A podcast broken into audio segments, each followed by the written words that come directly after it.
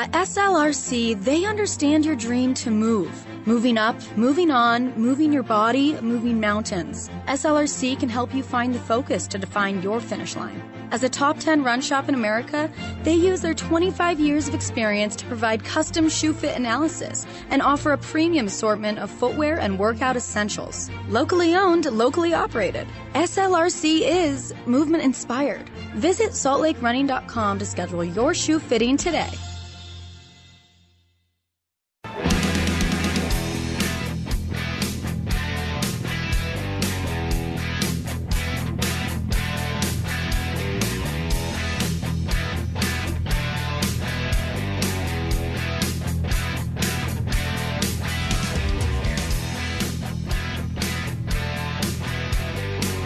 Welcome back to the JayMac News Show. I'm Jason Perry, I'm the director of the Hinckley Institute of Politics at the University of Utah. I'm filling in today for Jay, but he will be back at 2:50 on the air today with Jeff Kaplan to talk about his absence. I highly recommend you tune in and listen.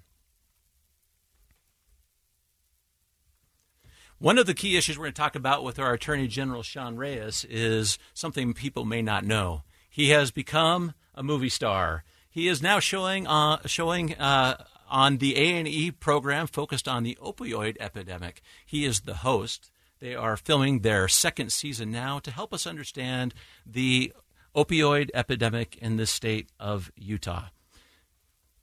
He's also been working hard in his office on another key issue, which we will be able to hear from him about, and that is the issue of human trafficking. People have heard him talk uh, around the state about uh, his efforts in that regard. But the most interesting thing about that is that is an issue that is much closer to home than we uh, had realized. We think of this as something that happens in other parts of the world, but we know that that happens right here at home. We've been following the story of Jeffrey uh, Epstein in particular. Of note, this particular story was followed closely by victim rights advocates right here in the state of Utah, Paul Cassell in particular, who's been working on this issue on behalf of.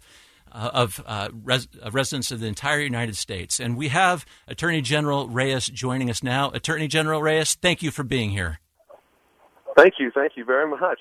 We're so glad to have you here. I was just talking for just a moment about your your uh, big appearance on this A and E program on the opioid epidemic. Tell us how that happened and what you're talking about on that program.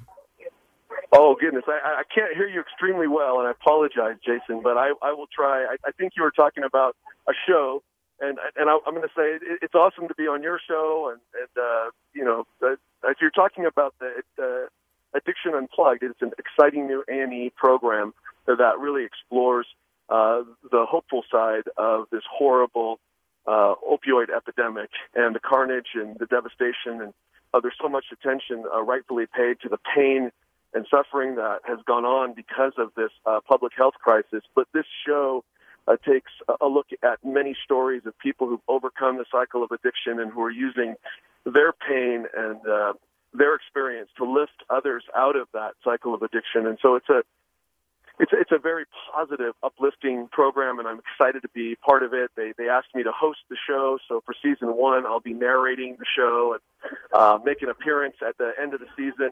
Uh, in season two, we'll start filming uh, very soon. But again, I think it'll be a good platform to help raise awareness uh, for those, particularly those who are struggling or have family members who are caught up in this horrible cycle of addiction, that there are resources and that there are people who care and that this is not a political issue uh, and there should be no shame or judgment about how we approach this. We need to be honest and all come together. This is one thing where all Americans can really work together on. There's enough to divide us out there. So yeah, August 17th is uh, it premieres uh, on A&E. It'll follow A&E's top program, Live PD, and they're they're hoping that this is their next new hit, and, and I'm just uh, thrilled to, to be a part of uh, this program. Well, we're all excited to watch it. I'll give you my full critique after I do. But let, let me ask, because you made such a great point about this. Uh, the opioid problem is not a political problem at all. In fact, it doesn't even matter uh, what uh, socioeconomic status you have. This is something that impacts every single one of us. Help help us understand a little bit uh, the the issue in the state of Utah. Where are we in regards to the efforts to help on that uh, on that issue and some of the resources available to those that are suffering from it? Uh, of course, one of the reasons why the producers of this A&E program, Addiction Unplugged, and I might add, tr- tremendous. The, the executive producer is someone who owned a treatment clinic himself and, and has experienced uh, the highs and lows of watching friends uh, uh, recover or, or not. Uh, the, the executive director and the directors, award-winning, uh, Emmy-winning uh, directors, and what they wanted, well, the reason they invited me in the first place is because of all the work that Utah has done. They saw in uh, the 16 to 17 statistics that Utah was one of the few states that actually, Jason, had a decrease in the number of deaths, whether it was prescription deaths or illicit opioids. And, so they said, "How is that happening?" What? And uh, they saw a presentation that I did at the White House, uh, where the president asked me to um, try to tie federal resources to local solutions. And so we had, again, bipartisan, totally nonpartisan event with mayors and city council uh, folks from all around the country coming to share their ideas and to find out how we deploy through all of the different federal agencies more and more and more assets. And so I, I want to commend this administration for making it such a priority, not only in their current budget, but to allocate future budget. Um, the Utah Opioid Task Force is a great resource. Uh, I have the honor of chairing that along with District Agent in Charge Brian Besser from the DEA and U.S. Senator Mike Lee. And we have people like Dr. Jennifer Plumb on our executive committee who are just dynamos who go out and literally save people's lives every day. And they bring that expertise and, uh, to the table. Alema Harrington, another one of the members of our uh, uh, executive team, and uh, so many more uh, that not enough time to name all of the, the people in Utah working on this. Uh, we have partners at U Co-op uh, through the Department of Health, uh, SAMHSA. Uh, again, every single person and every single agency can play a role in this, whether you're uh, it's your workforce and you're a private company and you're a CEO or a worker, uh, or whether you're in in in, in an NGO and you're looking for some way to serve. You know, uh, it could be Kiwanis, Rotary, uh, or you're in a government agency like I am.